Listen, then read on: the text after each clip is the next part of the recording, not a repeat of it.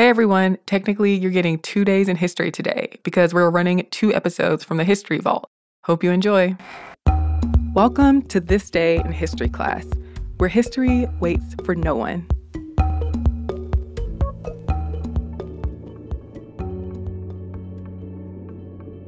The day was February 22nd, 1943.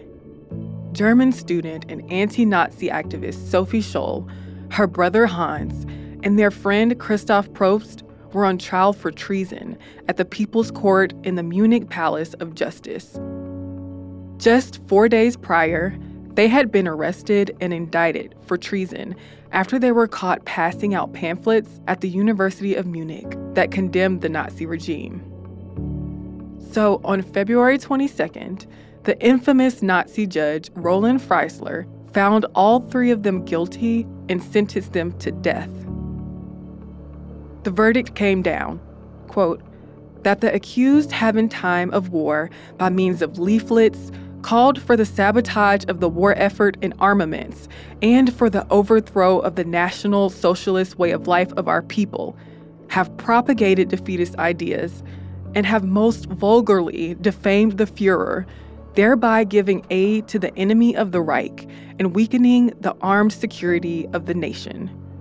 On this account, they are to be punished by death. Their honor and rights as citizens are forfeited for all time. At 5 p.m., just a few hours later, executioner Johann Reichhart beheaded Sophie at the guillotine, followed by Christoph, then Hans. The Scholls and Probst were members of the nonviolent political resistance group called White Rose, which formed in Nazi Germany in 1942. The group wrote and distributed leaflets and put up graffiti that denounced Nazi policies and encouraged people to resist the Nazi regime. But Sophie had not always been so fervently anti Nazi. Sophie's parents, Magdalena and Robert Scholl, opposed Hitler and the Nazi regime. Robert was even imprisoned in 1942 after telling his secretary, The war, it is already lost. This Hitler is God's scourge on mankind, and if the war doesn't end soon, the Russians will be sitting in Berlin. But early on, the Scholl siblings had bought into Nazi ideology, believing that Hitler would improve the country. As children, Hans and his brother Werner joined the Hitler Youth, the youth organization of the Nazi Party that was designed to indoctrinate children with Nazi ideology and to train members to fight for the Nazis as soldiers. Sophie and her sisters joined the League of German Girls, a branch of the Hitler Youth movement that aimed to train Nazi girls in Nazi ideology and motherhood. But as they grew older, the Scholl siblings grew disillusioned with Nazi views. After realizing how much Nazi propaganda they were learning in school, how much their views were being suppressed, and how many of their Jewish classmates were being forced to leave school, the siblings changed their tune. Hans had even served on the Eastern Front as a medic, where he saw the abuse of Jewish laborers and heard rumors of the mass murder of Jewish people. So, Sophie, Hans, and other disillusioned University of Munich students, including Christoph Probst, Alexander Schmorell, and Willy Graf, began reading anti Nazi sermons.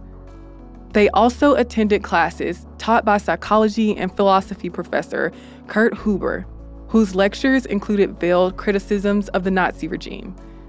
And in June of 1942, they decided to take action by sending out pamphlets outing Nazi atrocities and urging people to reject Nazi ideology and rebel against the regime.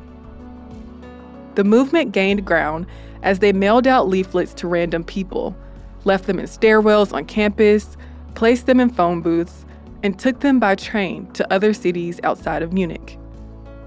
But the Gestapo, Nazi Germany's political police, were looking to silence any dissenting voices and the creators of the White Rose pamphlets were one of their targets.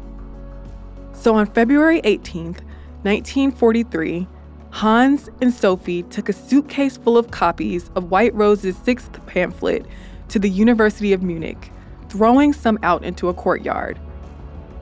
But a custodian caught them in the act and reported them to the Gestapo, who proceeded to interrogate Hans, Sophie, and other White Rose members. The Gestapo ended up finding a leaflet drafted by Christoph Probst on Hans Scholl, incriminating his collaborator. So Sophie, Hans, and Christoph stood trial on February 22nd. But the so called People's Court that held the trial was just a vehicle for the Third Reich to hand out a ton of death sentences for supposed political crimes. And the trial was really just a show trial, as there were no witnesses or evidence presented. The three were sentenced to death, but were surprisingly courageous in the face of their executions, which were set to occur that very afternoon in Stadelheim prison. Just before he was beheaded, Hans cried, Long live freedom. Many other White Rose members were tried and executed later that year. I'm Eve Jeffcoat, and hopefully, you know a little more about history today than you did yesterday. If you'd like to learn more about the White Rose Group, you can listen to the Stuff You Missed in History class classic episode called The White Rose in Nazi Germany.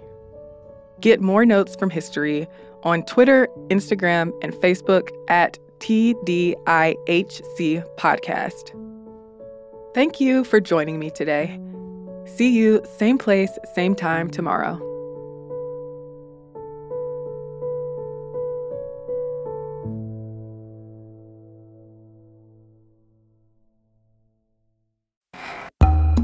Hey, I'm Eves, and you're listening to This Day in History class a podcast where we bring you a slice of history every day.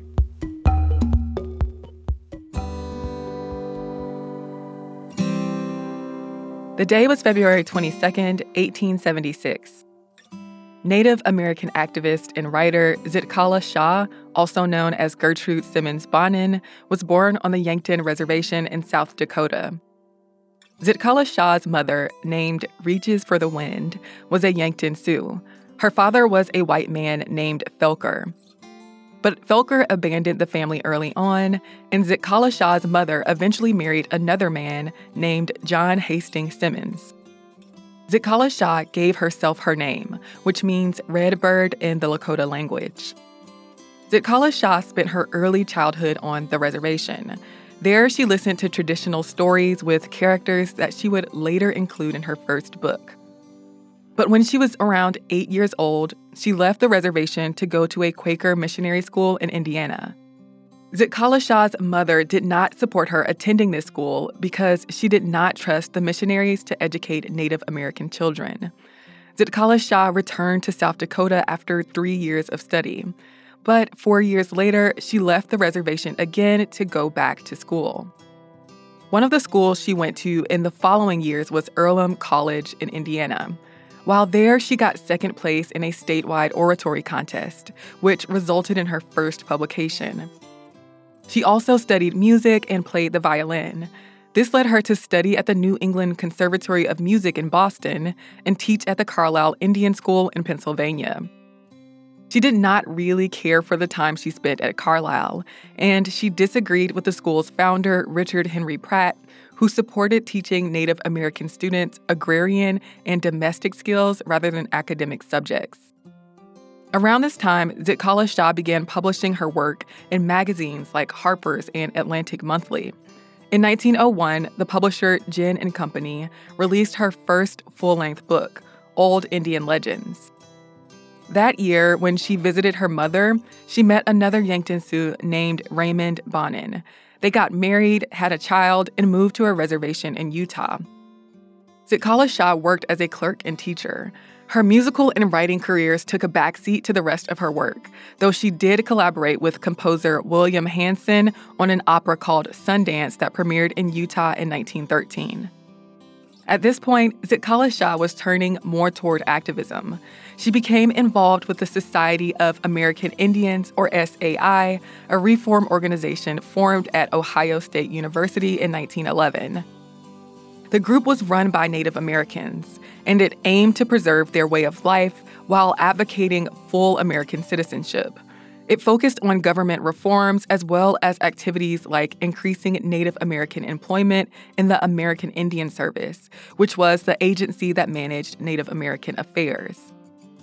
Zitkála-Šá wrote a poem that was published in the Society's quarterly magazine. And in 1916, she was elected secretary of the organization, a position she held until 1919. Zitkála-Šá and her family moved to Washington, D.C. There, she became involved with many other organizations concerned with Native American rights and reforms. She served as editor of SAI's publication, American Indian Magazine, writing essays about issues such as land retention and self determination. She lobbied lawmakers and toured across the U.S. in support of Native American citizenship. She spoke out on the conditions of poverty on reservations, detailing how food was scarce and opportunities for education and employment were few. But because she had one foot in white society and the other in Native American communities, she did garner the distrust of some Native Americans. After the SAI disbanded and the Indian Citizenship Act passed, Zitkála-Šá and her husband founded the National Council of American Indians. Its goal was to make a quote, constructive effort to better the red race and make its members better citizens of the United States. It promoted pan Indianism as opposed to tribalism. Though the organization floundered, Zitkála-Šá continued to lecture on Native American reforms and rights. She died in 1938. Her writing is noted for describing the tension between her Native American roots and her white education. Her advocacy has been criticized by some people who note the impact of assimilation on cultural identity but she is considered an influential activist in Native American history, as she advocated for Native American civil rights, women's rights, education, and the preservation of Native American culture. I'm Eve Jeffcoat, and hopefully, you know a little more about history today than you did yesterday.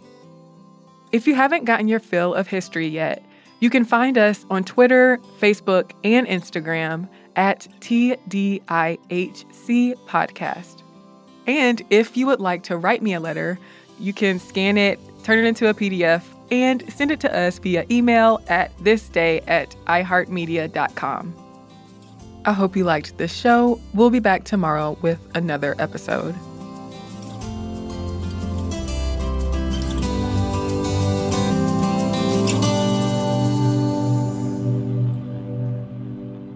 For more podcasts from iHeartRadio, visit the iHeartRadio app, Apple Podcasts, or wherever you listen to your favorite shows.